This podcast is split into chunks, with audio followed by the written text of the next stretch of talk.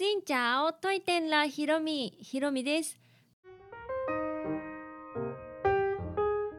この番組は YouTuber ブロガーでありベトナム旅行研究家のひろみが日々の出来事やベトナム旅行にまつわるお話をしています。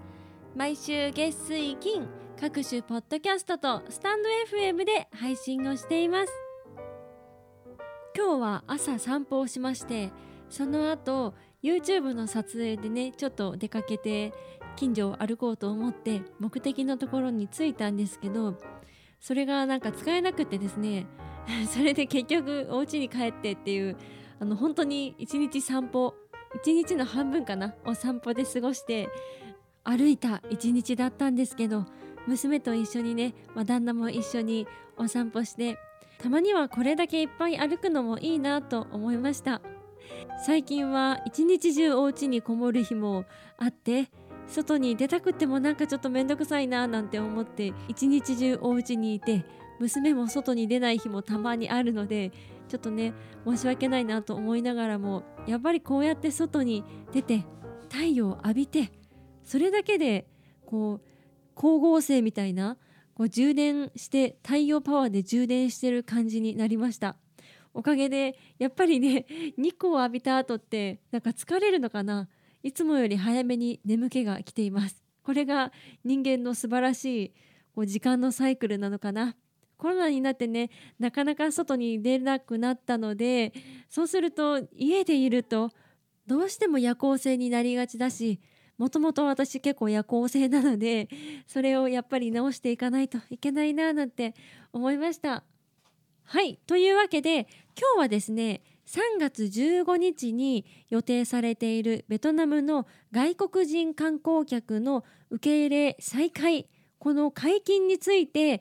ベトナム大使館に問い合わせましたというお話をしようと思います。今このラジオが流れているのが3月11日ですかね。あと4日後にベトナムの開国が迫っている予定です。はい。これは声を大にして言いますが予定でございます。3月15日から本当に外国人観光客日本人も含めてまあ大々的にね観光客来てくださいっていうのが始まる予定になっています。実はもう試験的にはね観光客入っているんですけど限られた人とか国とか人数とかすごく絞られてこう試験的にテストですね。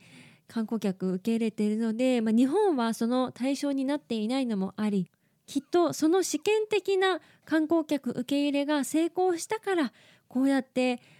大々的に呼びかけることができているんだろうなとは思いますがなかなかね情報がないんですね。あまりこのベトナムが観光客受け入れるっていう話題は日本ではなかなか見ないかもしれないんですけど一応日経新聞とかもね報じています。なんですけどその日経新聞でさえ続報がねこう分からないと言いますかもうそのままでストップしている状態でベトナムに行く人はこういうものを揃えて準備してきてくださいといった、まあ、そういう概要が全く見えてこないんです。でベトナムの方のニュースサイトではその、まあ、概要を練っていますというようなニュースこういうふうに保健省は提案しましたそしたら観光業がそれはいいんじゃないの？って言って否定しましたそしたら保健省が陰性証明書いらないんじゃないの？とか言い始めてでその議論が行われているみたいなのが、まあ、リアルタイムかわからないけどちょっと遅れてなのかわからないけど最近でもニュースのベトナムの方のねサイトに載っています。まあその内容も話し合ってる途中というか確定しました。これでいきましょうっていうのは全くなくって議論してますよみたいな、うん、議論アピールかもしれんけど 状態だからだからね日経新聞もどういうふうに決まったかっていうのはまだ報道できないんだとは思うんですがそれにしてもあと4日でね、あと4日でベトナムに行けるかもしれないっていう状況で何も情報が来ないのは、まあ、こちらとしてもねなんか気になるじゃないですか。なのでこれはどこに問い合わせたら確実なのかというのを考えた結果やはりベトナム大使館なのではないかなと思って今日電話してみました HIS とか JTB とか旅行会社に問い合わせてもいいかなとか思ったんですけどどうやらネット情報によるとそういう旅行会社でさえ情報が入っていないから旅行会社がすごく困惑してるなんかどうなんだろうな困惑してるっていう風な報道が書いてあったのでまあベトナム大使館に聞くのが一番確実かなと思って問い合わせてみたんですがまあ私も予想はしてました。こうなるかもしれないなとは思ったんですけどあっけなくもう何の情報もないから分かりませんって。多分聞いて「あそうですか分かりましたありがとうございます」で終わってしまったんですね。こりゃもうねベトナム大使館が知らなかったら誰も知らんわ。うん、そこ分からんかったら誰も分からんわと思いました。それはそれですっきりと言いますかどういう条件で行けるのかとか詳細が知りたかったけど分からないということが分かっただけでちょっとすっきりしません？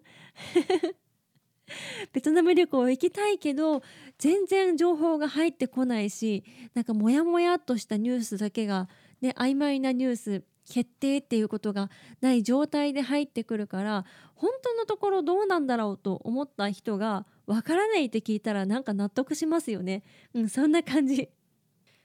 もしかしたらねこのままなかったかのように消えていく可能性も ありますよね。結構ベトナムってハノイの地下鉄開通します。4月30日だったかな？に開通しますっていうニュースが大々的に出たにもかかわらず4月30にもなって何の情報もなくえ本当に開通したのかなと思うとなんかどうやら向こうの地元の方々によるとなんか開通してないんですよね。多分コロナのせいなのかよくわからないんですけどみたいな感じでもう何も言わず延期とかあってその半年後に急に本当に急にですよね。ハノイの地下鉄開通しました。今日なんか開通式しますみたいな感じでいきなり来たりもするからもしかしたらね今回そうなるかもしれないけどでも観光に向けてこう国を開けようとしている姿勢がまず見えた。うん、それだけでも嬉しいですしなんかそんなこと言うとね本当に3月15日にベトナム開きませんな感じになってしまいますけどそんなことはありません。うん、3月15日に行ける予定なので続報を楽しみにしましょう。最初はね私ラジオでもこの3月15日の開国のニュース聞いていやないんじゃないかななんて私の意見述べていたんですが、まあ、今のところ順調に来ていてこのまま、まあ、私の予想を裏切ってほしい本当に国が開くことを願っています。というわけで今日はベトナムが3月15日から国を開く観光客が遊びに行けるようになるよという予定のお話でございました。まあね国を開くといってもまだベトナムはコロナの感染者が多くってというか日に日に増えているんですよね。今でも1日16万人ぐらい増えているのでこの状態でベトナムが国を開けるとなるともう確実にウィズコロナとしてこうベトナムは行くんだろうなといった姿勢も見えるじゃないですか。そういうのもどうなるのか今後目を凝らして見ていこうと思います。この配信は毎週月水金各種ポッドキャストとスタンド FM で配信をしています。